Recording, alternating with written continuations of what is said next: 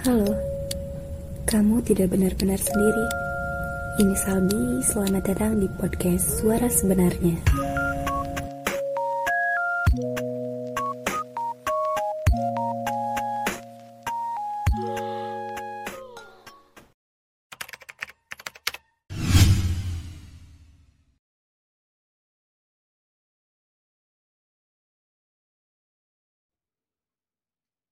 Kamu pernah nggak ngerasain yang namanya tangan gemeteran sampai nggak bisa genggam apa pun?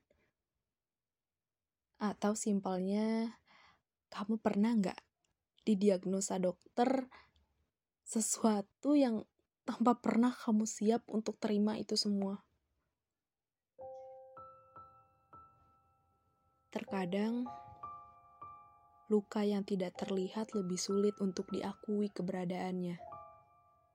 Padahal, aku, kamu, kita semua bebas untuk berekspresi atas semua perasaan yang ada, termasuk rasa sakit yang datang dari hal-hal yang kata mereka itu adalah hal yang biasa. Andai mereka tahu, mungkin mereka nggak akan bilang lebay, alay, caper, atau aneh. Gangguan mental dan kelainan darah itu bukan pilihan. Kalau emang bisa milih, ya aku pilih jadi manusia normal lah. Hidup dengan sepenuhnya tawa, bukan berbalut pura-pura. Ya, what I believe now is, ya kita nggak bisa selamanya pura-pura gitu loh. Kita nggak bisa selamanya bilang nggak apa-apa. Bertahan selamanya cuma stigma masyarakat yang menganggap seseorang yang speak up tentang penyakitnya itu caper. Dan orang yang punya gangguan mental itu gila.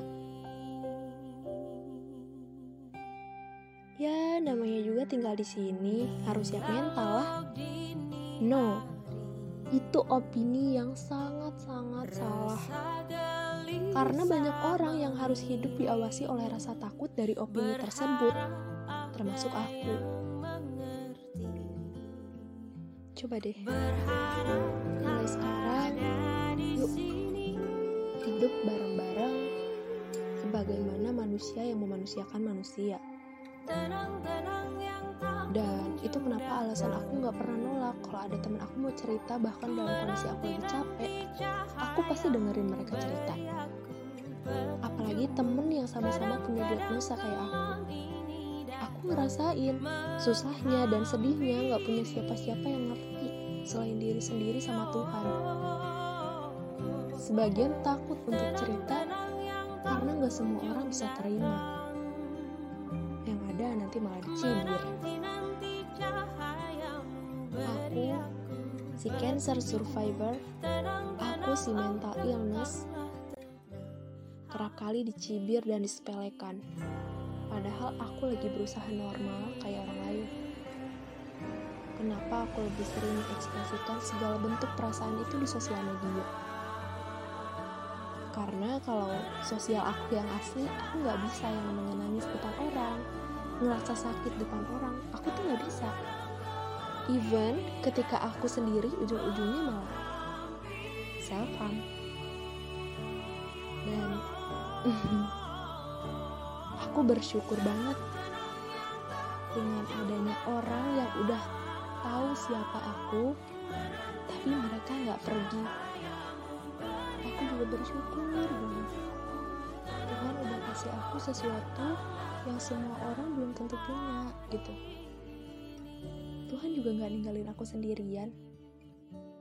Selalu ada jalan keluar setiap Tuhan kasih cobaan buat aku.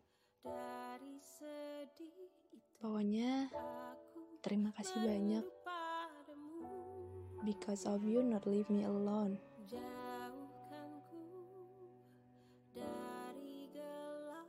Jadi buat kalian jika suatu hari kalian ketemu seseorang yang sedang berjuang dalam rasa sakitnya, mau itu dia speak up lewat storynya atau dia speak up langsung sama kalian, Jangan kasih opini apa pun.